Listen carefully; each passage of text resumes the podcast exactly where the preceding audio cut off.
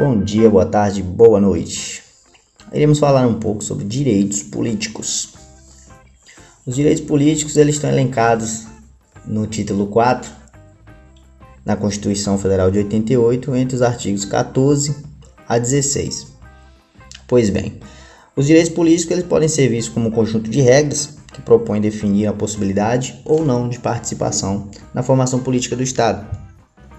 Ou também podemos dizer que é uma forma de exercício da soberania popular por meio da cidadania. Para aquisição desse direito, existem umas prerrogativas que a própria Constituição elenca. Abordaremos algumas dessas prerrogativas a seguir.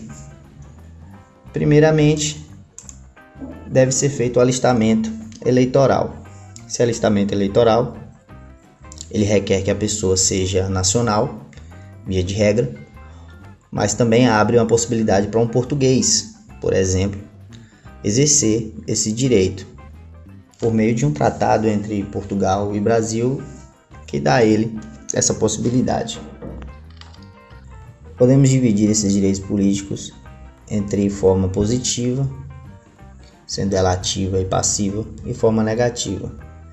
A forma positiva, ativa, ela pode ser exemplificada por a forma de voto. Né? O voto ele tem algumas características, por exemplo, quem pode votar, né? para quem é obrigado, para quem é facultado, Pois bem, os votos eles são obrigatórios para os maiores de 18 anos, facultados para os maiores de 70 anos, para os analfabetos, para os maiores de 16 anos e menores de 18. Além disso, também é, são inalistáveis, ou seja, não podem ter o seu alistamento eleitoral ativo os conscritos durante o período de serviço militar obrigatório e os estrangeiros. Salvo de regras estrangeiros, como foi dito anteriormente, o português, que ele tem a equiparação de um nacional, o tratado entre Brasil e Portugal. O voto ele tem uma prerrogativa interessante. Ele é direto, secreto, universal e periódico. São formas pétreas. Ou seja, isso é uma forma que não pode ser mudada. Ele é personalíssimo, ou seja, a representação é, tem que ser pela própria pessoa, dona desse, desse direito, não pode ser de forma representada por outra pessoa, por procuração, por exemplo. Temos também outra, outras formas também de exercício desses direitos políticos ativos pode ser visto é, através de plebiscito, referendo e iniciativa popular. O plebiscito e o referendo são consultas populares, né? O plebiscito ele é uma consulta prévia quando a, o legislador ele tem um assunto de relevância nacional e aí acha necessário fazer uma consulta à população para dar seguimento naquele assunto, aí ele pode optar em fazer um plebiscito, que é a consulta prévia, ou um referendo, que é uma consulta posterior. Consulta. O referendo, por exemplo, é uma, é uma, é uma possibilidade que foi até utilizada no caso do, da comercialização de armas. Foi feito um referendo para saber se a população aceitava ou não a comercialização de armas. A iniciativa popular seria uma forma também de exercício direto, né, político, exercício de direito político direto, que tem como um fundamento até legislar, mas segue uma, umas regras que são mais detalhadas. Falaremos agora um pouco sobre condições de elegibilidade, ou seja, formas de ser votado. É, primeiramente, a pessoa tem que ter uma nacionalidade brasileira, tem que ter os plenos exercícios dos direitos políticos, tem que ter o alistamento eleitoral. O domicílio eleitoral tem que ser na circunscrição, ou seja, a pessoa tem que ter o seu título de eleitor dentro daquela localidade onde ela pretende se candidatar a um cargo político.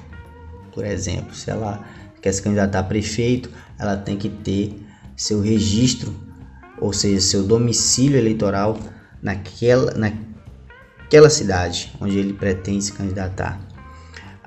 Tem que ter filiação partidária, obrigatório, ele tem que ser filiado a algum partido e tem a, a, uma idade mínima requerida. O mínimo que, que requer é 18 anos, mas para alguns cargos tem uma diferenciação. Por exemplo, para presidente, vice-presidente da República e senador são 35 anos. Para governador, vice-governador do estado e Distrito Federal são 30 anos. Para deputado federal, deputado estadual ou distrital, prefeito, vice-prefeito e juiz de paz, 21 anos. Esses são as formas e as condições para elegibilidade. O militar alistável ele é elegível, só que ele precisa atender algumas condições. Se ele tiver menos de 10 anos de serviço, ele precisa se afastar das atividades e passa a entrar naquela reserva não remunerada. Se ele tiver mais de 10 anos de serviço, ele é agregado pela autoridade superior dele e se eleito, né, ele passa automaticamente para a reserva remunerada no ato da diplomação do seu cargo. E aí ele passa para inatividade, só que para uma reserva remunerada, como um agregado. Citaremos agora formas de inelegibilidade. São inelegíveis os inalistáveis e os analfabetos. Inalistáveis são aqueles estrangeiros e os conscritos. Os analfabetos também são inelegíveis. É, o presidente da República, governador de estado, Distrito Federal, prefeitos ou quem tiver sucedido poderão ser reeleitos apenas para um único período subsequente. Ou seja, é, ele só tem mais um período além daquele do exercício que ele estiver atual para poder exercer seu direito político ou seu cargo político, melhor assim dizendo. Só são dois anos, dois períodos, quer dizer, oito anos.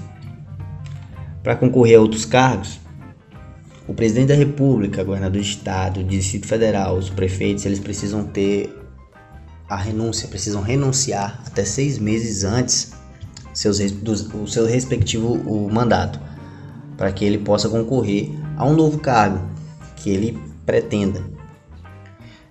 São inelegíveis também é, por grau de parentesco aquelas pessoas que têm é, um parentesco com uma pessoa que tem o seu cargo político ativo ou efetivo numa circunscrição.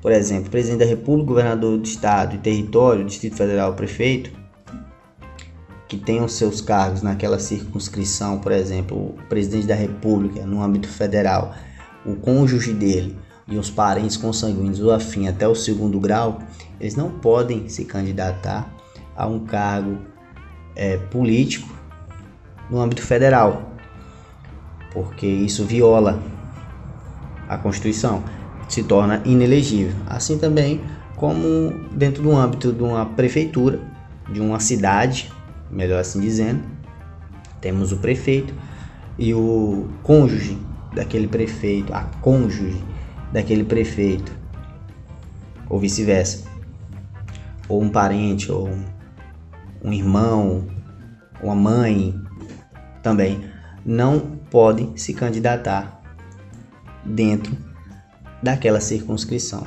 daquele, daquela cidade, pois isso viola também, se torna inelegível, a não ser para uma reeleição. Caso eles vão fazer uma candidatura de reeleição, é possível. A Constituição deixa claro que essas questões de inelegibilidade ela não está atrelada apenas ao texto constitucional. Ela cita no parágrafo 9 do artigo 14 de que leis complementares também é, trarão novas possibilidades de inelegibilidade. Um exemplo disso é a lei de ficha limpa, que traz é, novas configurações de possibilidades de inelegibilidade. O mandato eletivo ele pode ser impugnado, porém tem um prazo. O prazo é de 15 dias, contado da diplomação. Que aí tem que ser inserido dentro daquela daquele pedido de impugnação alguns pré-requisitos. Tem que ter uma prova de algum abuso econômico, tem que ter uma prova de corrupção, uma prova de fraude e etc. Além disso, o, a ação de impugnação ela, ela tramita em segredo de justiça. Responde o autor dentro da forma da lei, caso haja manifestação de má-fé. A Constituição Federal também no seu artigo 15, ela cita formas de perda e suspensão dos direitos políticos, além também de vedar a cassação dos direitos políticos. A cassação seria aquela forma arbitrária de retirar os direitos políticos de alguém. A ou suspensão pode se dar por cancelamento da naturalização, por sentença transitada em julgado, nesse caso há a perda dos direitos políticos. Também há também a perda por incapacidade civil absoluta e também há a perda também por recusa de cumprimento de obrigação a todos os impostos ou prestação alternativa.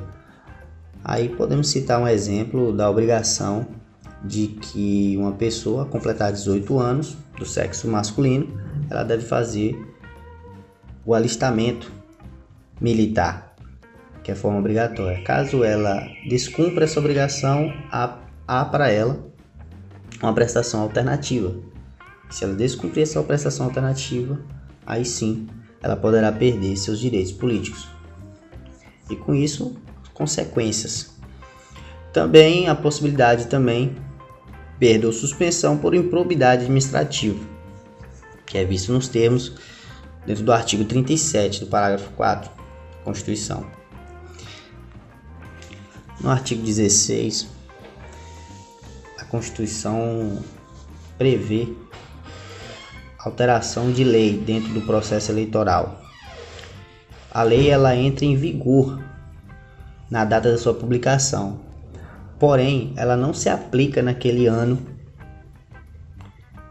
que ela foi publicada. Ou seja, se houver uma eleição dentro do ano que ela foi publicada, aquela lei e o que altera dentro daquela lei, dentro do, do, das eleições, não vai ser aplicado naquele âmbito, naquele ano, quer dizer só no ano seguinte. Os direitos elencados no título 4 da Constituição Federal de 88 deixa claro a necessidade que há dos direitos políticos estarem, de certa forma, garantidos por normas constitucionais, como direito fundamental. A democracia é a base de um Estado, o qual se compromete a garantir aos cidadãos a participação nas decisões que irão refletir em suas vidas, seja ela exercida de forma direta ou indireta, respectivamente, por meio de instrumentos garantidores ou por representatividade. A participação popular é crucial para que um regime democrático permaneça erguido, pois, como o próprio Constituinte elencou no artigo 1 em seu parágrafo único, abre aspas, todo poder emana do povo, o que o exerce por meio de representantes eleitos ou diretamente nos termos da Constituição.